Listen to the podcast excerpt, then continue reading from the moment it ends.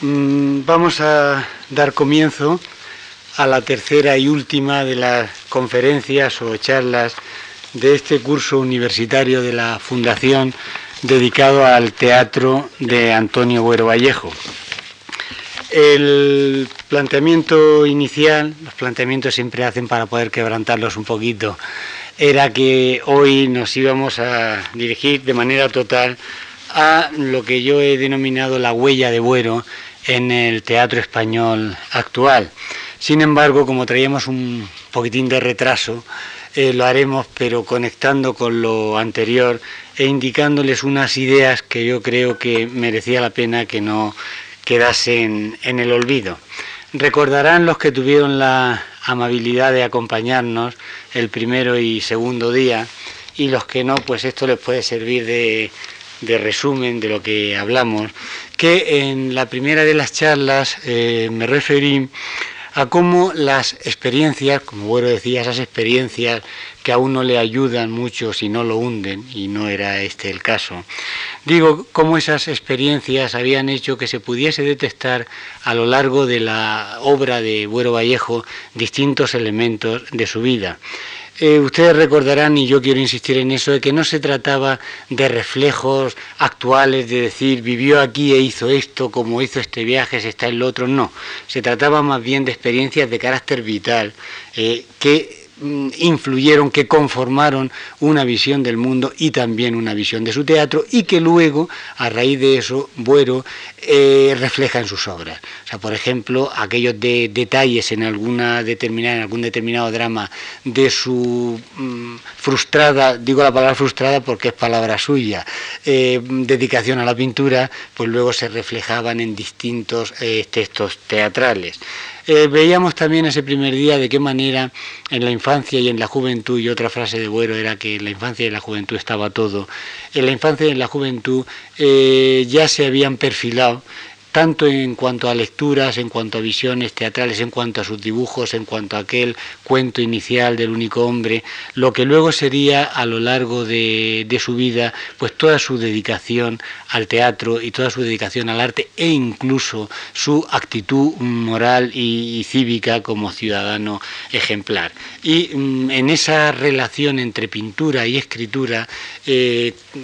culminábamos aquella primera conferencia. Yo insistía en una idea que a mi modo de ver está bastante clara y es cómo eh, esa visión pictórica que Buero había tenido fue luego decisiva en su teatro. No solamente, aunque también como tema de muchas de sus obras, no solo aunque también porque algunos de sus eh, protagonistas más importantes, eh, en El sueño de la razón Goya, en Las Meninas Velázquez, en otros también, pero bueno, fuesen pintores, sino sobre todo porque Buero concibe el teatro no solamente como algo, eh, como un autor meramente literario, por bien que lo puede hacer, sino porque Buero era ese pintor de sus escenarios, como ahora después voy a, considerar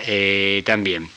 En la segunda de las conferencias ustedes recordarán que nos referíamos a historia de una escalera como hito en la historia del teatro español contemporáneo. O sea, aquello había supuesto un corte, un nuevo rumbo, un cambio de, sentido y por lo tanto no se trataba de que fuese ni muchísimo menos, no lo es, la obra más importante de Buero, pero sí una obra capital en el sentido de que supuso ese cambio, ese rumbo. Y veíamos lo que a mi modo de ver podrían denominarse como mm, elementos fundamentales de su dramaturgia, de la dramaturgia boeriana. Eh, recordarán ustedes que yo me refería al realismo, a ese realismo de carácter simbólico, en el que permanecía estricta y estrechamente unidos lo que era la visión de la realidad con lo que era su dimensión eh, de imaginería simbólica, también la restauración de la tragedia, la conmovisión trágica del mundo y finalmente lo que pudo suponer el teatro histórico de renovación del teatro español,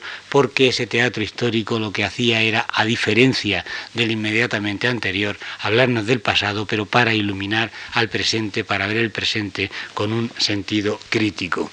A mí me hubiese gustado también, lo voy a hacer de manera muy breve, pero no puedo menos de mencionarlo, eh, hacer un hincapié quizá todavía mayor en algunos, eh, en una tipología de los personajes del teatro de Buero Vallejo. Pero ya digo que no quiero dejar de referirme, por ejemplo, a esa dicotomía de base unamuniana, sin duda, pero tan hábilmente y tan creativamente desarrollada por Buero, entre los personajes soñadores y hombres de acción, o activos y contemplativos, como prefieren otros críticos, en definitiva, aquellos personajes que cifran su mm, sentido en esta vida, en, no en el sueño pasivo, no, el, sueño en un amuno, ustedes podrán recordarlo, tenía dos eh, facetas, dos sentidos, y en Antonio Machado también. Eh, había el sueño que era el sueño adormecedor, ese sueño negativo en el que se sumerge, por ejemplo, al principio el protagonista de la fundación, eh, Tomás,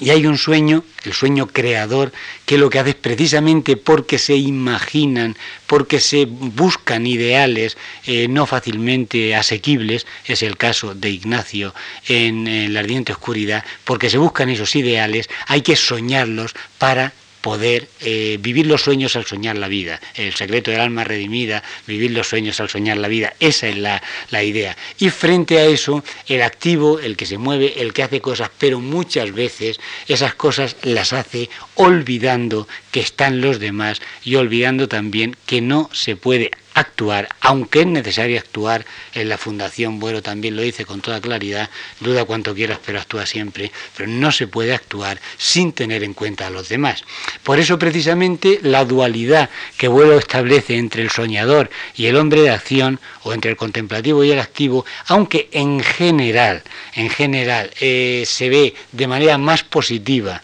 para el soñador o contemplador, también tiene su parte negativa, de la misma manera que también la tiene su parte positiva, aunque más pequeña, ese otro personaje activo.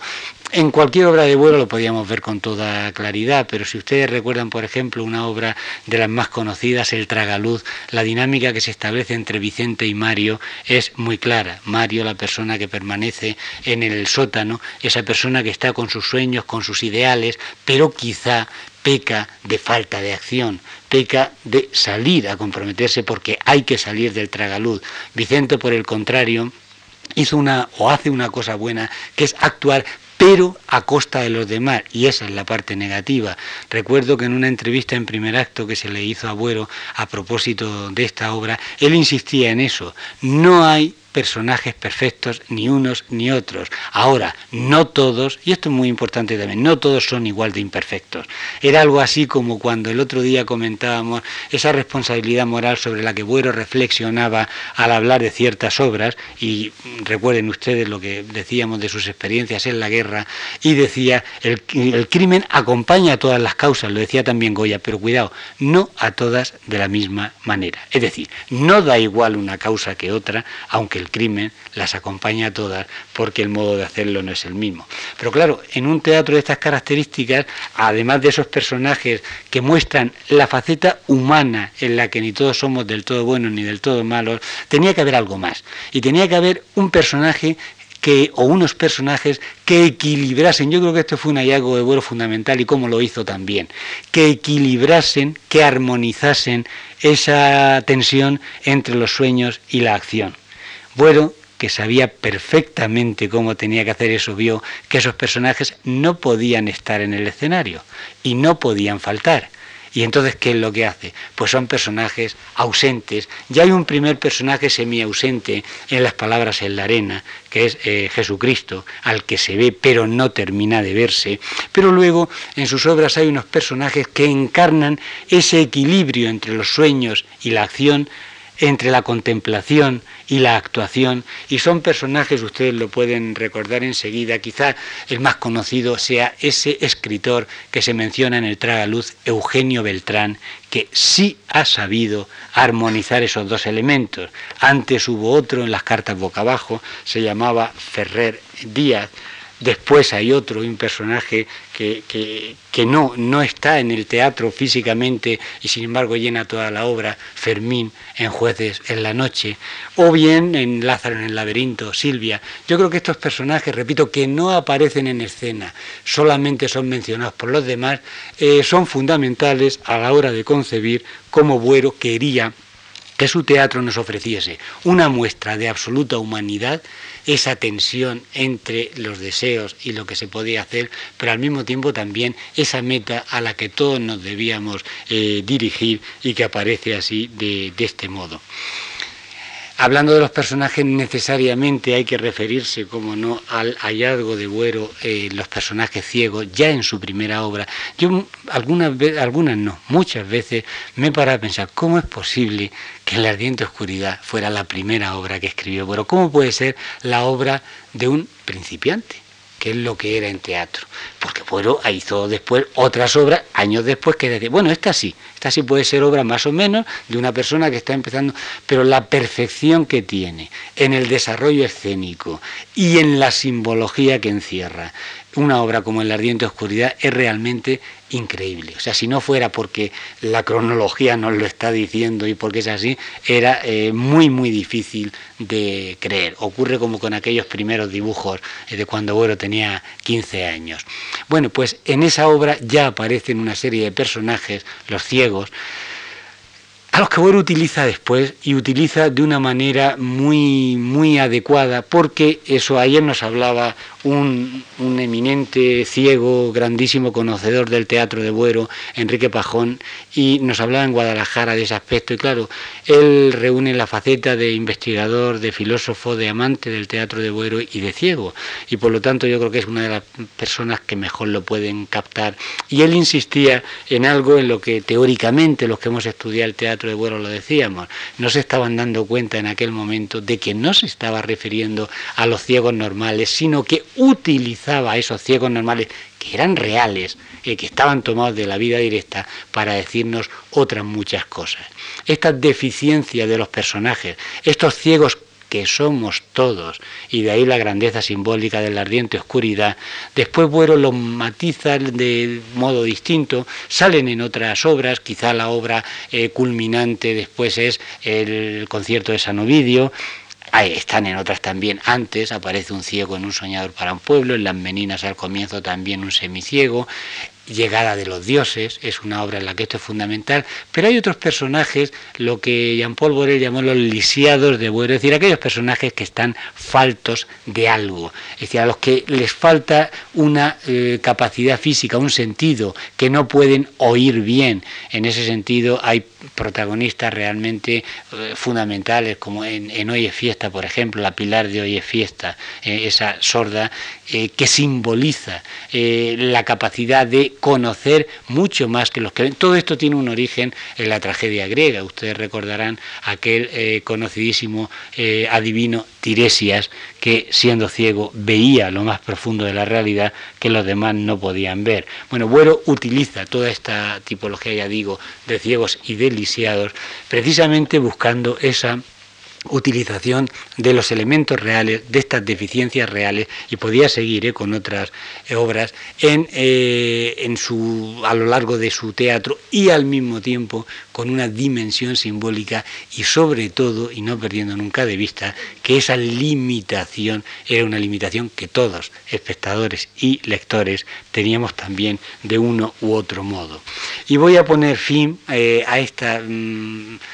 mención de personajes refiriéndome siquiera sea brevísimamente a los personajes femeninos de Buero. Buero en más de una ocasión, en, concreto en, bueno, en distintas entrevistas, ha dicho que la mejor mitad de la humanidad era la femenina sin duda ninguna. Y lo tenía muy claro en su teatro también, cuando uno se encuentra con personajes, con protagonistas como la Penélope de La Tejedora de Sueños, esa Penélope que invierte el sentido del personaje en Homero, eh, que da un paso adelante para trastrocar el mito, aplicarlo a nuestros días y al mismo tiempo también dar un protagonismo femenino de independencia a la mujer. O aquella Amalia de madrugada, aquella Amalia que es capaz, por buscar la verdad, de enfrentarse a toda la familia de aquel eh, compañero y amante suyo que acaba de morir. O la dama de Caimán, esa dama que no sabemos hasta el final de la obra,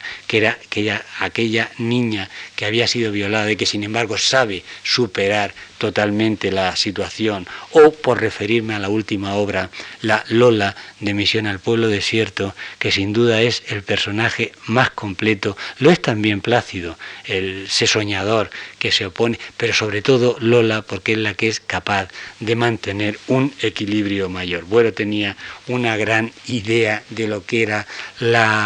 lo que debía ser y lo que era la mujer en la vida, y en estos personajes femeninos se muestra con toda claridad.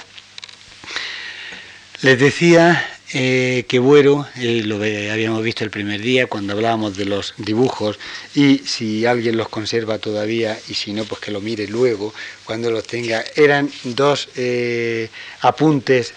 para el decorado de hoy es fiesta y un apunte menos conseguido. él también lo sabía, el de hoy es fiesta es perfecto, o sea, es perfecto. Además, esa diferencia que hay, ese es el matiz del pintor, incluso en esto,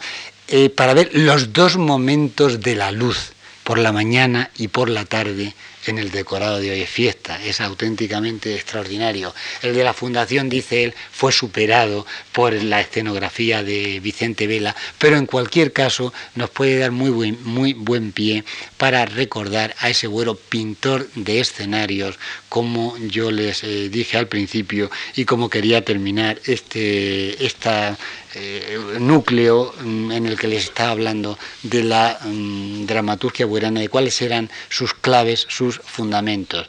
Quien quiera ver un poco esto en la práctica, ya, pues yo les recomiendo, voy a leer solamente cuatro líneas o cinco, pero yo les recomiendo porque creo que es una manera ejemplar de verlo, en la, en la obra donde se ve por antonomasia, que lea las eh, líneas que Buero dedica al decorado en las meninas o en la acotación inicial, porque hay dos tipos de, de acotación. En la primera de ellas, en la que él llama el decorado, nos da una descripción absolutamente técnica de cómo debe ser, y él era el autor, el, el, escritor, no el técnico de teatro, pero aquí nos muestra cómo lo conocía también. Cuando estaba escribiendo, en, repito que en, ese, en esa acotación larga del inicio de las meninas, cuando estaba escribiendo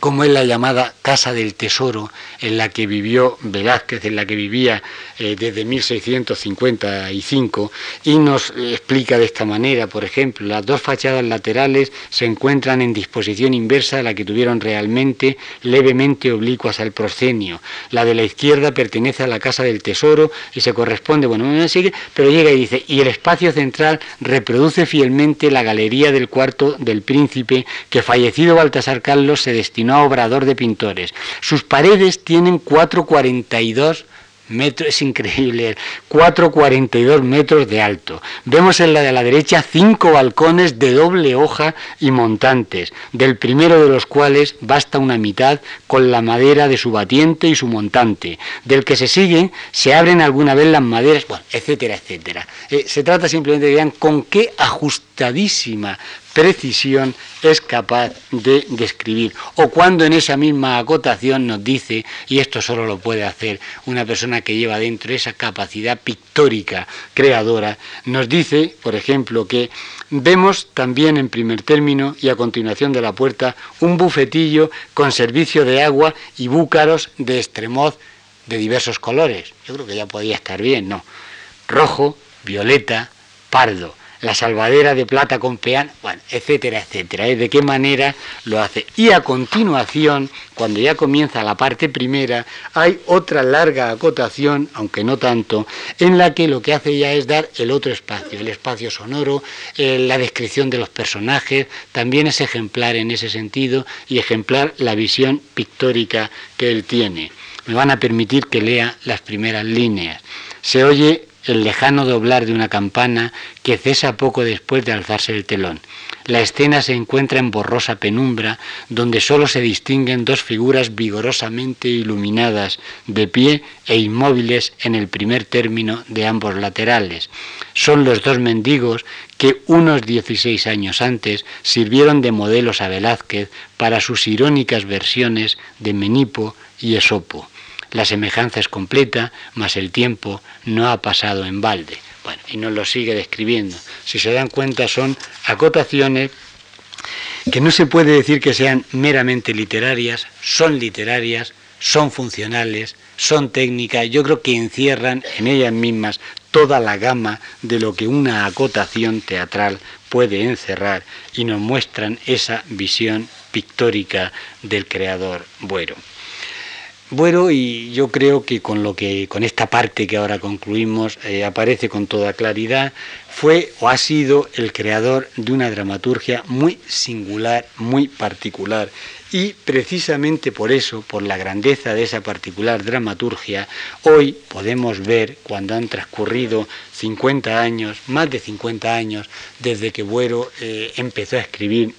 y cuando desgraciadamente ya no está con nosotros, que es sin duda no solamente, como les he venido diciendo, uno de los autores fundamentales en la historia del teatro español, sino también uno de los más grandes autores del teatro occidental contemporáneo.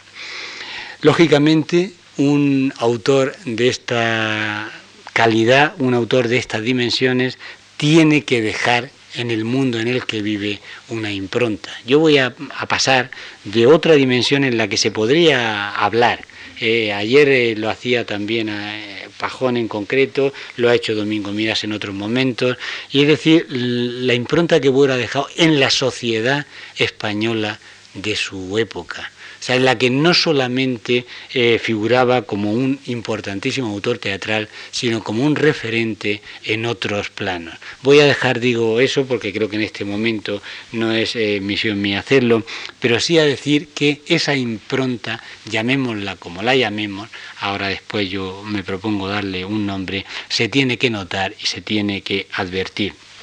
Bueno, además ha hecho, y creo que esto también es un poco resumen de cuanto venía diciendo, ha logrado en su teatro entretejer, mezclar distintos planos significativos, que es lo que le dan esa singular riqueza y esas eh, grandísimas posibilidades de distintas y adecuadas interpretaciones. Todas las obras de Buero, en todas, indudablemente, en las obras eh, que podemos llamar mejores o más conseguidas, pues de una manera más conseguida, pero en todas las obras Buero ha entretejido siempre un plano individual, un plano en el que se nos cuenta una anécdota de unos personajes y eso además puede quedar bien. Y hay obras de teatro que no pasan de ahí. O sea, hay una anécdota que se cuenta, se desarrolla, se presenta en escena y si eso se hace bien, el espectador se divierte. Mientras la ve, se divierte no quiere decir se ríe, sino pasa un rato agradable viendo aquello y luego se marcha. Pero además, Buero ha dado a esas obras, a todas ellas, una dimensión social. Todas las obras de Buero, aun las más acusadamente simbólicas, aun aquellas en las que lo metafísico tiene un alcance mayor, tienen también un sentido social. Lo hemos visto y no voy a repetirlo en la ardiente oscuridad, por ejemplo.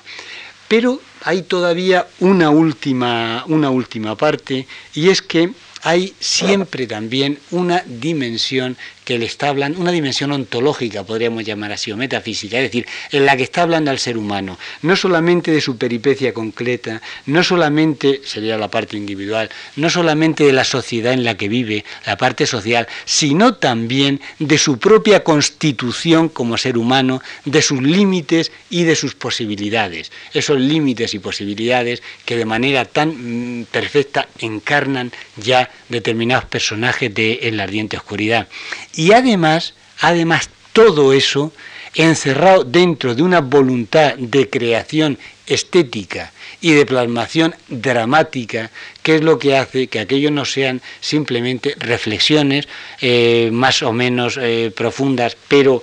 eh, expresadas por el camino del ensayo, o que no sean simplemente algo que se nos cuenta, una, no, que sea algo que estamos viendo en escena y además la estamos viendo con una voluntad de indagación estética permanente. Y antes les decía yo hace un momento que todo esto se puede ver ya en la ardiente oscuridad. O sea, se puede ver ese problema concreto de esos ciegos en ese colegio, se puede ver una sociedad cerrada a la del colegio como era la sociedad española de posguerra, se puede ver la limitación de los seres humanos que quieren eh, ver, que quieren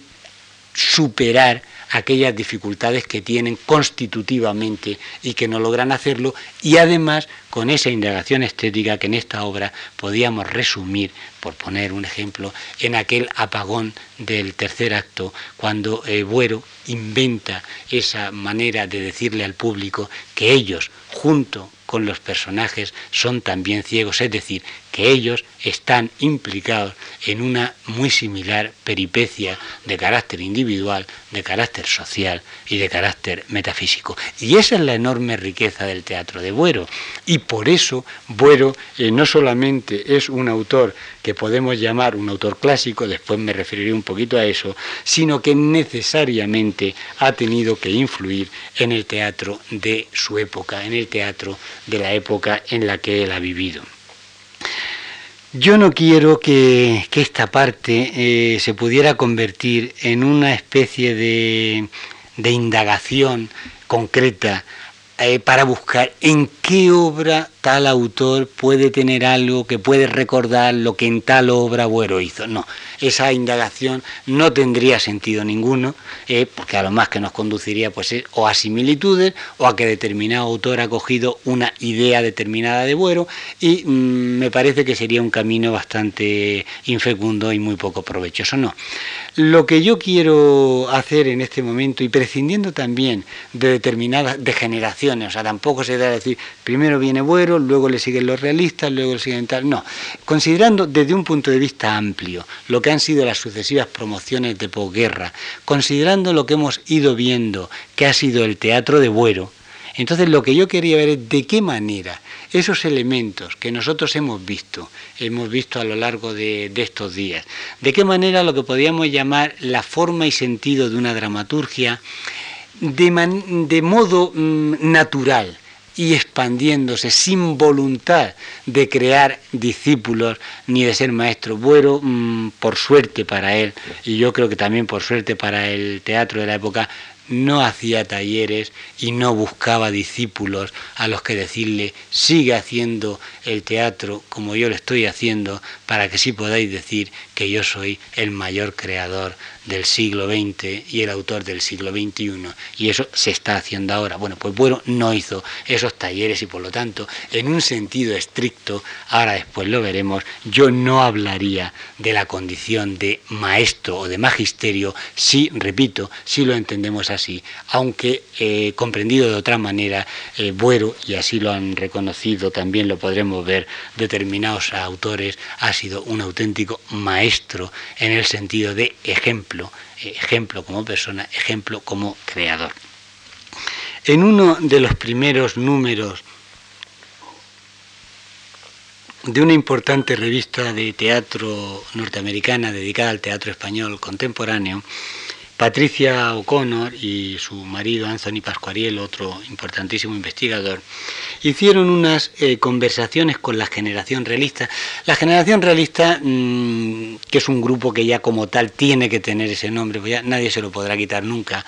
pero a mí no me parece mal siempre que se entienda en un sentido amplio. O sea, no existe como tal esa generación, sí que existe un grupo de autores que en un determinado momento reaccionan ante la sociedad española de una forma determinada y en la escena, en nuestros escenarios, toman formas similares que luego irán evolucionando de manera distinta. Es un poco lo de la generación del 27, que si nos atenemos a la estricta cronología, pues como tal eh, dura así pues 8 o 10 años, desde luego y no más, y luego cada autor va por su parte. Pero bueno, en aquellos momentos todavía, estaba hablando del año 1976, en ese número de estreno, se hacen unas conversaciones sobre la generación realista y, se le pregunta lo primero a cada personaje o a cada autor que qué papel eh, ocupa en esa generación. Abuero, lógicamente, pues le dicen eso, que qué lugar tiene y que cómo se ve con relación a los demás autores. Buero dijo en aquella ocasión, compañero siempre me he sentido. Yo creo que ahí estaba también diciendo esa gran verdad que nosotros pronunciábamos el otro día o que recordábamos cuando decíamos de qué manera él se había sentido compañero de cualquier autor de teatro, de qué manera estaba en cada estreno animando incluso a los más jóvenes, o de qué manera yo les remitía al artículo que escribió a propósito de Carlos Muñiz, y que es una verdadera joya en cuanto al papel de, de apoyo constante que Buero tenía hacia los demás. Compañero siempre me he sentido. Sin embargo, él dudaba de la condición, se dudaba, yo creo que está claro, que decía era negaba, pero bueno, él decía así, mm, dudo de mi condición de precursor de dramaturgos, con los que sin duda tengo, decía, grandes diferencias. Lo que pasa es que Bueno siempre lo habrán visto, realismo, pero el simbolismo, la tragedia, pero que nos hable del mundo de hoy. Y aquí decía a continuación, pero también grandes analogías. existían esas diferencias, no podía haber eh, esa condición, en su opinión, de precursor. Las diferencias están, pero también las analogías. Los demás autores, es curioso, con las peculiaridades que tenían, porque son autores muy distintos, incluso en su manera de comportarse, pues Rodríguez Méndez, Martín Recuerda, Lauro Olmo, Carlos Muñiz, Antonio Gala, yo creo, son los que contestaban, creo que en su propia manera de ser eran tan diferentes que lógicamente contestaban de manera diferente, algunos más áspera, otros más templada.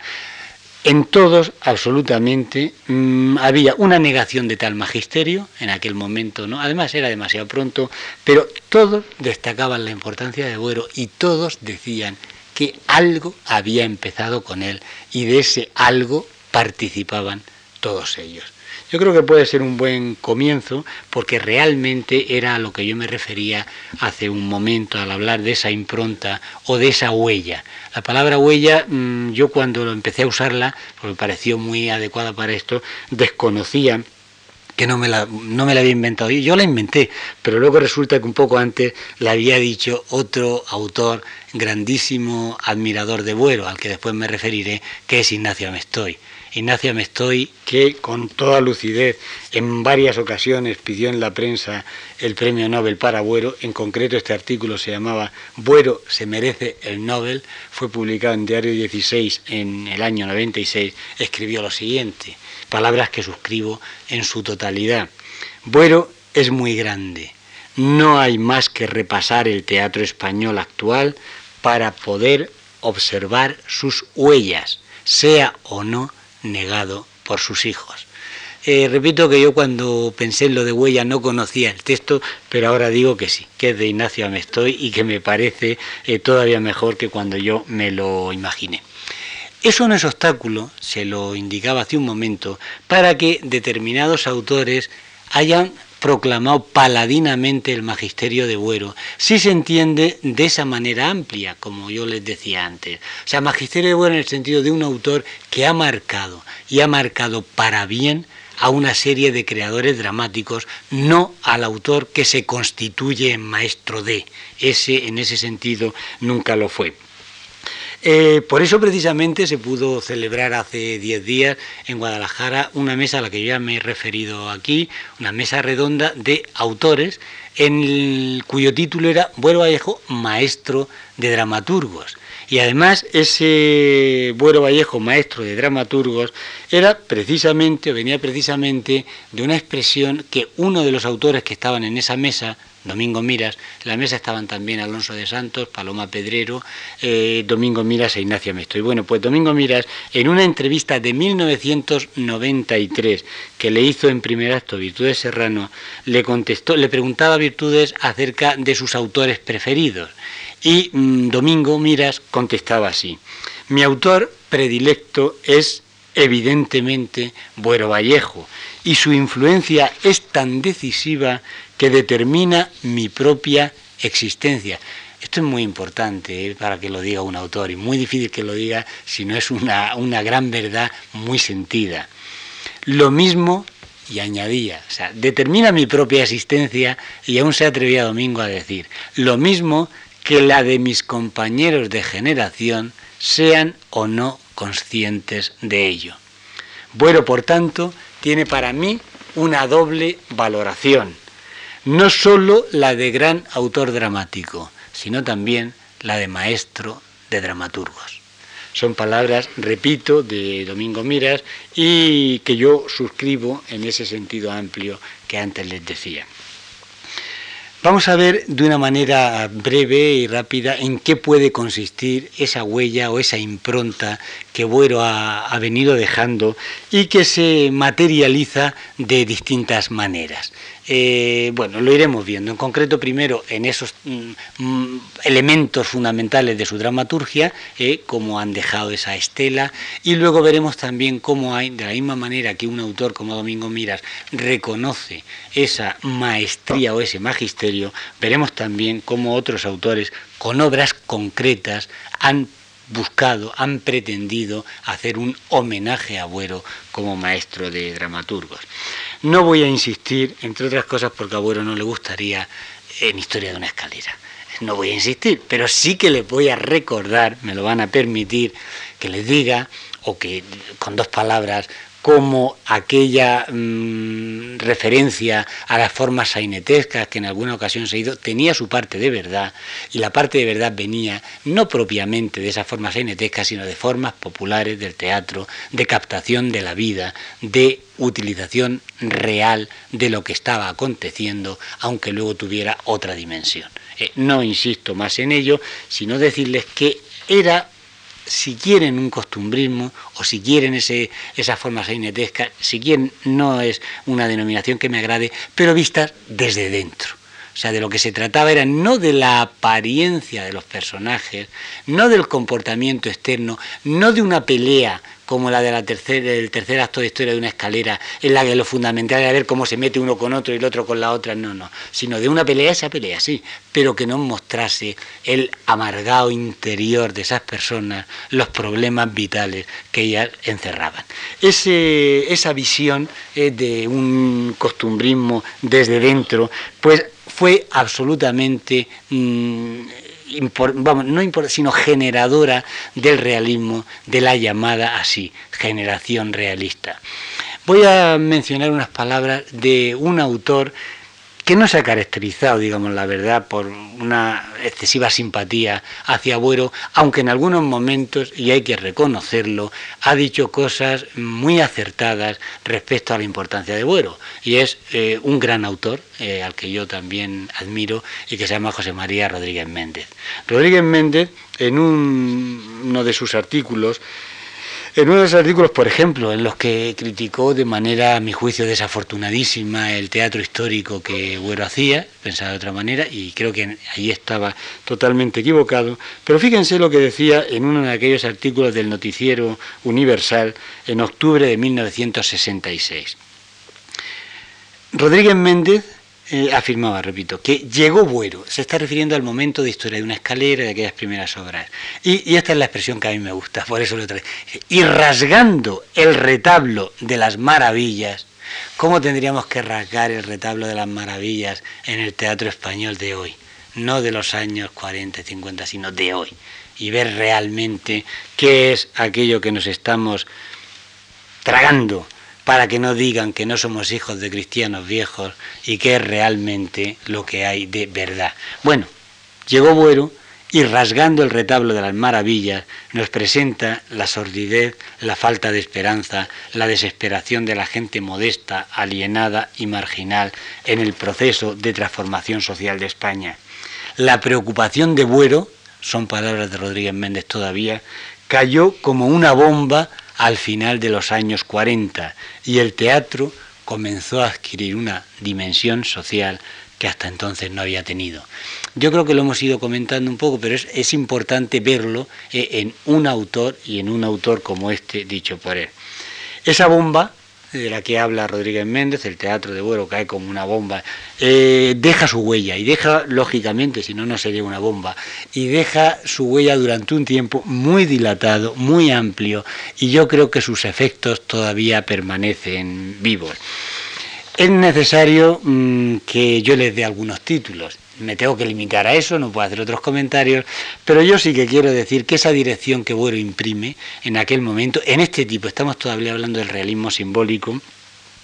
por encima de semejanzas concretas, ¿eh? con tal o cual obra, sino como planteamiento, pues mm, está en autores como, como Sastre, Muerte en el barrio, la cornada, el Alfonso Paso I, el de los pobrecitos, obras de Rodríguez Méndez, como Los inocentes de la Moncloa o La vendimia de Francia, de José Martín Recuerda, Las salvajes en Puente San Gil, Antonio Gala, el primer Antonio Gala, creador de un gran teatro entonces, Los verdes campos del Edén, Noviembre y un poco de hierba, Los buenos días perdidos. Todas las obras que les he citado, todas van del 55, bueno, todas están entre el 55, Muerte en el barrio, y el 72, Los buenos días perdidos. Pero además hay obras en ese momento en las que las coincidencias particulares yo creo que no pueden estar. Es que hay como tres tipos de, de, obras y de autores. hay esas obras en las que yo le digo que hay una huella de carácter general por esa concepción del realismo simbólico. Hay huellas en las que se perciben ya datos más concretos, coincidencias más eh, particulares que les voy a mencionar. Y luego ya hay esas otras obras de las que les he hablado en las que el autor establece una voluntad decidida de homenaje a alguna obra o al propio Buero en general. En esos títulos, eh, en los que las coincidencias son bastante claras, también casi me voy a tener que limitar a mencionarlos, pero son títulos como Cerca de las Estrellas, de Ricardo López Aranda, No se concibe sin una historia de una escalera, La Madriguera, de Ricardo Rodríguez Budet, El Grillo, de Carlos Muñiz, aquel primer Carlos Muñiz, o, y en esta me detengo dos líneas más, aunque no mucho, o en La Camisa, la paradigmática obra de Lauro Olmo, que está totalmente en esa línea de realismo crítico, de carácter ético y social, pero además que tiene semejanzas muy determinadas con la obra de Buero. La chabola del barrio marginal no es exactamente, no es el barrio marginal de la escalera de Buero, pero es también un lugar opresivo que atrapa a sus personajes como la escalera de la primera pieza de, de Antonio Buero. O los juegos de azar, como una engañosa solución que hay en la camisa, son los juegos de azar como engañosa solución que hay en Hoy es fiesta. En algunos momentos incluso, y esto ya habría que ver la obra, hay, en mi opinión, em, detalles concretos que sin duda el buen Lauro Olmo puso allí como un homenaje mm, indirecto, si se quiere, a historia de una escalera y al propio Buero. Menos conocidas, pero no menos importantes en este sentido, son obras como Merendabais a Oscuras, una obra de Josep María Benet y Jornet, que ha recordado, o sea, hay un momento en una entrevista en el año 74 en la que Benet dice estas palabras. Y yo creo que cuando tanta gente olvida tantas cosas, eh, son de agradecer estas manifestaciones. Bueno Vallejo, dice Benet, sí, me entusiasmó y espero no renegar nunca del reconocimiento de su influencia. ¿eh? Son palabras de Benet. En las primeras obras de Ana Diosdado, esa influencia boeriana, influencia, insisto, ¿eh? de huella, de ambiente, es muy clara. En Olvida los tambores es una obra del año 70 que está escrita en tono de comedia, pero hay un proceso de indagación que conduce al reconocimiento de la verdad con un final trágico que yo creo que está muy en la línea de Buero. Otras obras como por ejemplo el Okapi, pues yo creo que admite una relación muy directa eh, con ese lugar que tiene algo de convento, de hospital, de colegio, con lo que sucede en, o con el lugar, el colegio de en la ardiente oscuridad. Y luego, si ya nos ponemos de una manera más precisa en lo que ya en los años 80, sobre todo 80 y 90, se ha denominado neorrealismo o neosainetismo, pues en algunos de sus más eh, conspicuos representantes esa impronta de Buero está también, se eh, quiera o no admitir. Es el caso, por ejemplo, del teatro de lo cotidiano de Fermín Cabal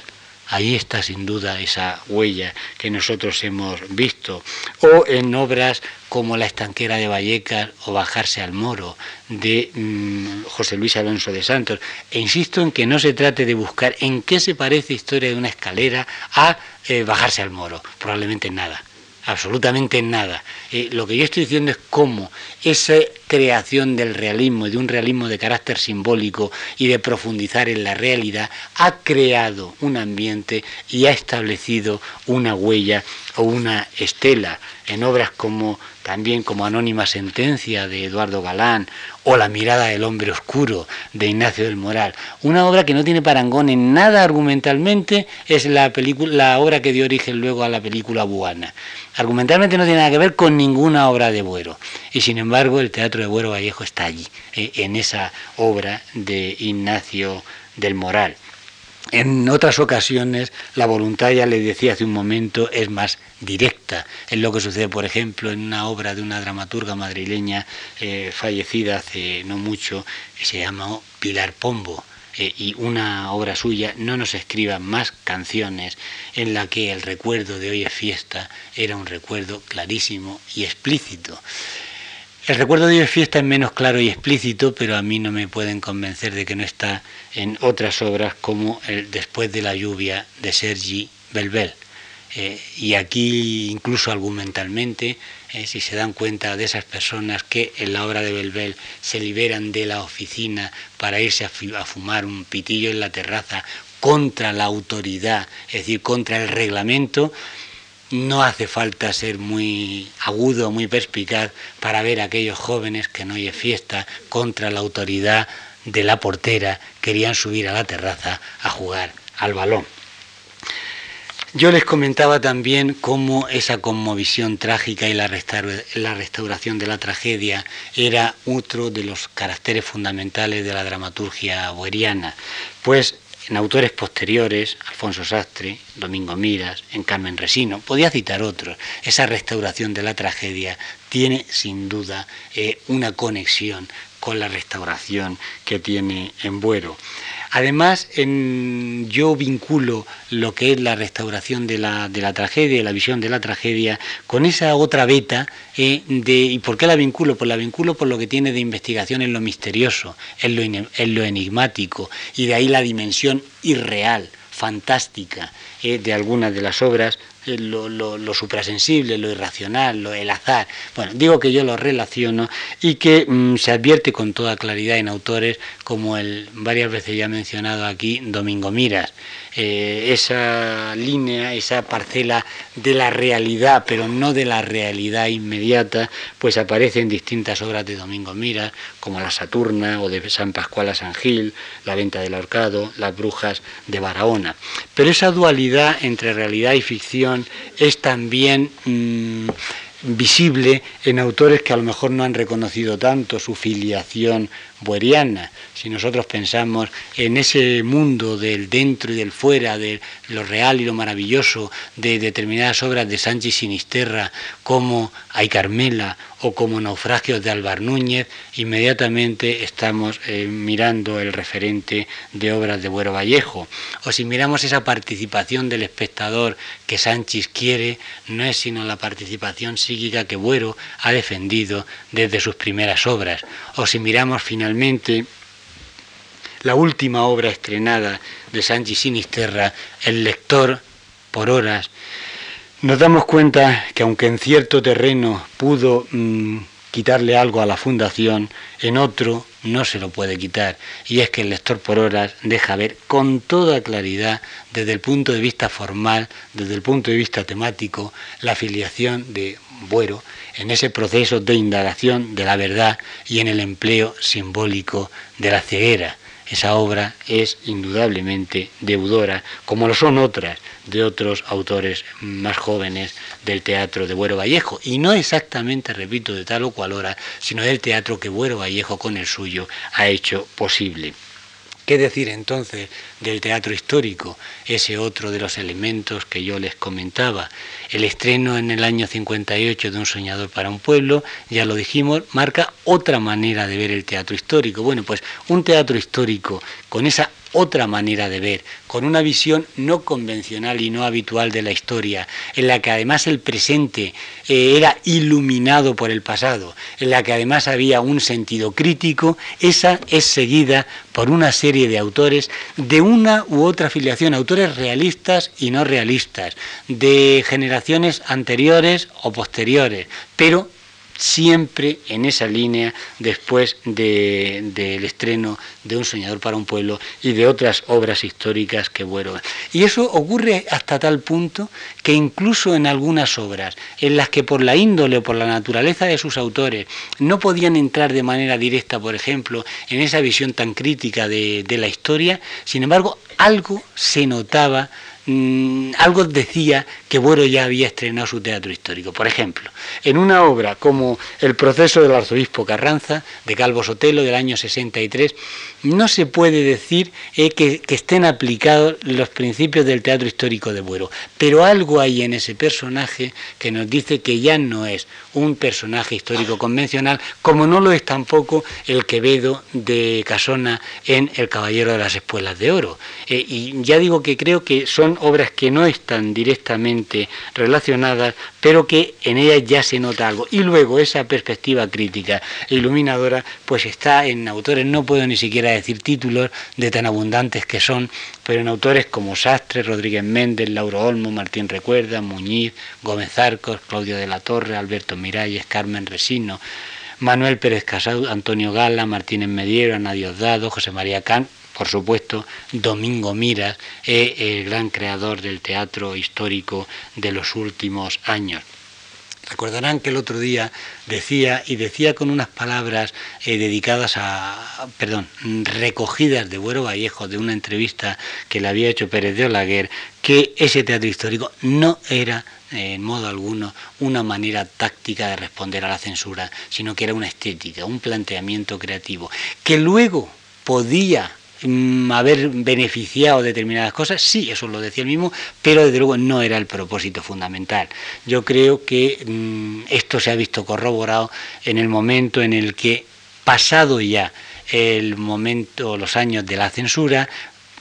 con otras censuras, pero no de carácter ideológico, sin embargo el teatro histórico se ha venido siguiendo y de qué manera. Eh, podría decirle no solamente esos autores que ya he mencionado, algunos de los cuales ya habían hecho teatro histórico, sino otros que se han incorporado con posterioridad. El mismo eh, teatro histórico de Sanchi Sinisterra, de Martínez Ballesteros, de Jesús Campos, de Jerónimo López Mozo, Concha Romero, Fermín Cabal, Eduardo Galán, Antonio Álamo, Juan Mayorga y Juan Mayorga con esas cartas de amor a Stalin es una obra muy reciente de un autor muy joven y sin embargo, en mi opinión, en la línea de ese teatro histórico. Había, y con esto voy poniendo fin ya a mi exposición, había algunas obras que yo en este repaso de huella de Buero tengo que mencionar, aunque no me detenga mucho, y tengo que mencionar porque son la prueba explícita de esa voluntad directa de determinados autores de establecer la conexión homenaje con Buero. Y además son obras a las que me voy a referir que yo creo que tienen una gran calidad. La primera de todas ellas es Las bicicletas son para el verano de Fernando Fernán Gómez. Es indudable que Fernando Fernán Gómez tenía en su horizonte dramático el de Historia de una escalera. Una y otra, la de Fernán Gómez y la de Buero, muestran y esto es muy curioso como construcción dramática, un espacio interior que sin embargo está referenciando constantemente, están mostrando constantemente espacios exteriores, están transmitiendo con los sucesos de un edificio dentro, en un tiempo muy similar, eh, uno y otro, la guerra, la inmediata posguerra, están mostrando desde dentro la difícil realidad que se está viviendo fuera. Las bicicletas escenifica ese tiempo de la guerra civil que necesariamente tenía que estar elidido en Historia de una escalera por el momento en el que se escribe, pero mm, creo que los temas que trata son con toda claridad comunes. Incluso en algunos momentos de la obra se perciben de modo explícito, no es ahora claro el, el momento apropiado para verlo, esas referencias voluntarias de un autor hacia otro. Lo mismo que sucede con eh, una obra de Ignacio Amestoy, al que ya les he aludido, al que he mencionado aquí en varias ocasiones esta noche, y que escribe su primera obra 30 años después del estreno de Historia de una escalera, y por si no se notaba mucho, por si no se notaba que esa obra en la que lo que hace es desarrollar el argumento, es el, ensayo por parte de unos autores de ese momento de la obra de Buero, la historia de una escalera, pues además él dedica la obra a Antonio Buero Vallejo, protagonista avanzado de la resistencia teatral española. Y estamos, como les decía, en 1979. Algo similar podría decirse de una obra de Alberto Miralles llamada El jardín de nuestra infancia, que eh, estaba dedicada cuando se publica por primera vez en el año 1984, tenía esta dedicatoria a Antonio Buero Vallejo, desenmascarador de críticos daltónicos, con admiración, respeto y solidaridad. No merecen más comentarios, pero sí que merece comentario y yo creo que, que, muy significativo para lo que estamos diciendo, como cuando en 1997, eh, muchos años después, Alberto Miralles reedita esa obra, le pone la siguiente dedicatoria. En 1984 dediqué esta obra a Antonio Buero Vallejo. Doce años después, con más razón eran momentos realmente difíciles. Y pongo ya eh, fin a, esta, este repaso que he venido haciendo con la dedicatoria, dedicatoria que además también simboliza una actitud de una autora, a la que yo he mencionado estos días aquí, que muy directamente relacionable con Buero también por ese ambiente es del realismo simbólico de lo cotidiano, que es Paloma Pedrero. Y voy a terminar con la dedicatoria que ella le hace en Invierno de Luna Alegre. Estas dedicatorias como tales tampoco tendrían más. Yo le puedo dedicar una obra a alguien o un escrito a alguien sin necesidad de encontrarme en su ámbito. No, lo que pasa es que yo se lo estoy dando como síntoma y se lo estoy dando en autores, porque hay otras dedicatorias que no menciono, en las que la dedicatoria implica una actitud de reconocimiento, de magisterio, como ellos han dicho, o de huella o de impronta en el ámbito teatral, como yo les vengo diciendo. Ese invierno de luna alegre de Paloma Pedrero estaba dedicado a mi querido y admirado Antonio Buero Vallejo, quien con su presencia y estímulo ha hecho más claro mi recorrido en el oscuro camino del actual teatro español. Y la he dejado como último ejemplo, como última muestra, porque yo creo que de la poética y bella manera que Paloma escribe, está diciendo mejor que yo lo que yo quiero decir. Y lo que yo quiero decir cuando hablo de esa huella, de esa estela, de esa impronta, es eso. Qué mejor que un autor joven diga que, bueno, con su presencia, con su simple presencia, con su estímulo, con su creación, ha hecho que ese recorrido por el camino del teatro español sea más claro, sea más limpio, sea más útil.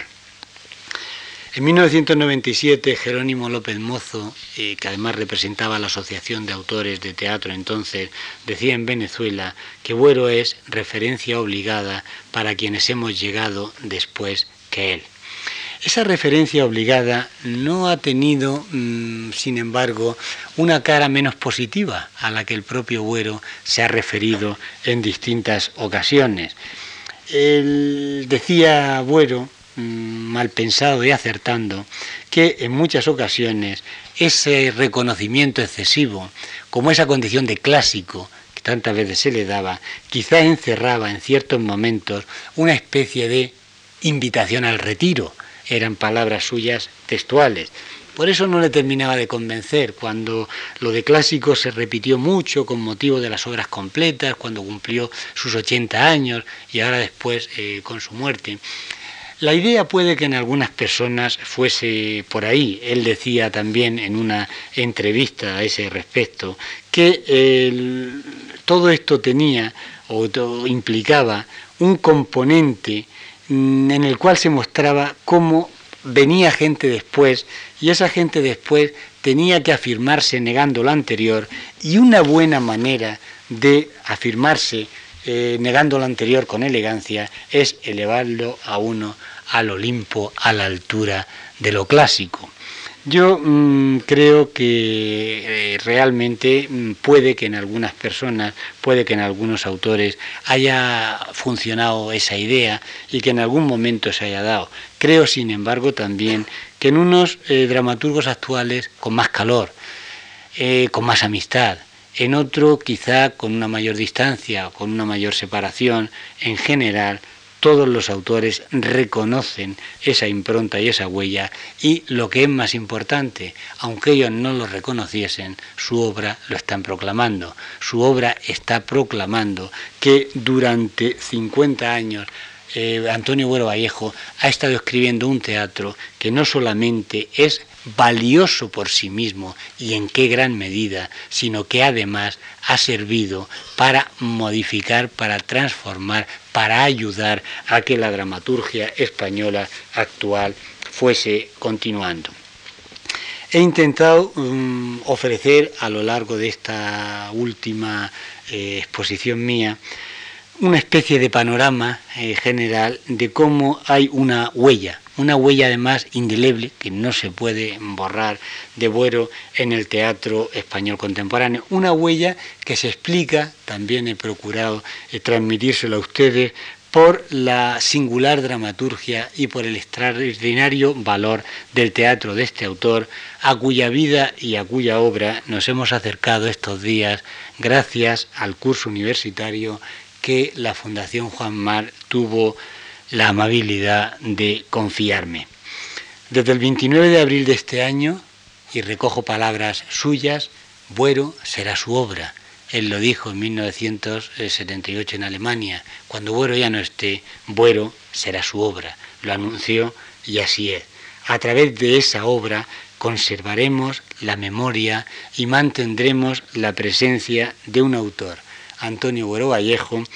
cuya imagen emerge en el teatro español contemporáneo y se inscribe, como he procurado transmitirles también, con toda justicia y con toda brillantez en la historia de nuestra cultura, en la historia del teatro occidental. Muchas gracias.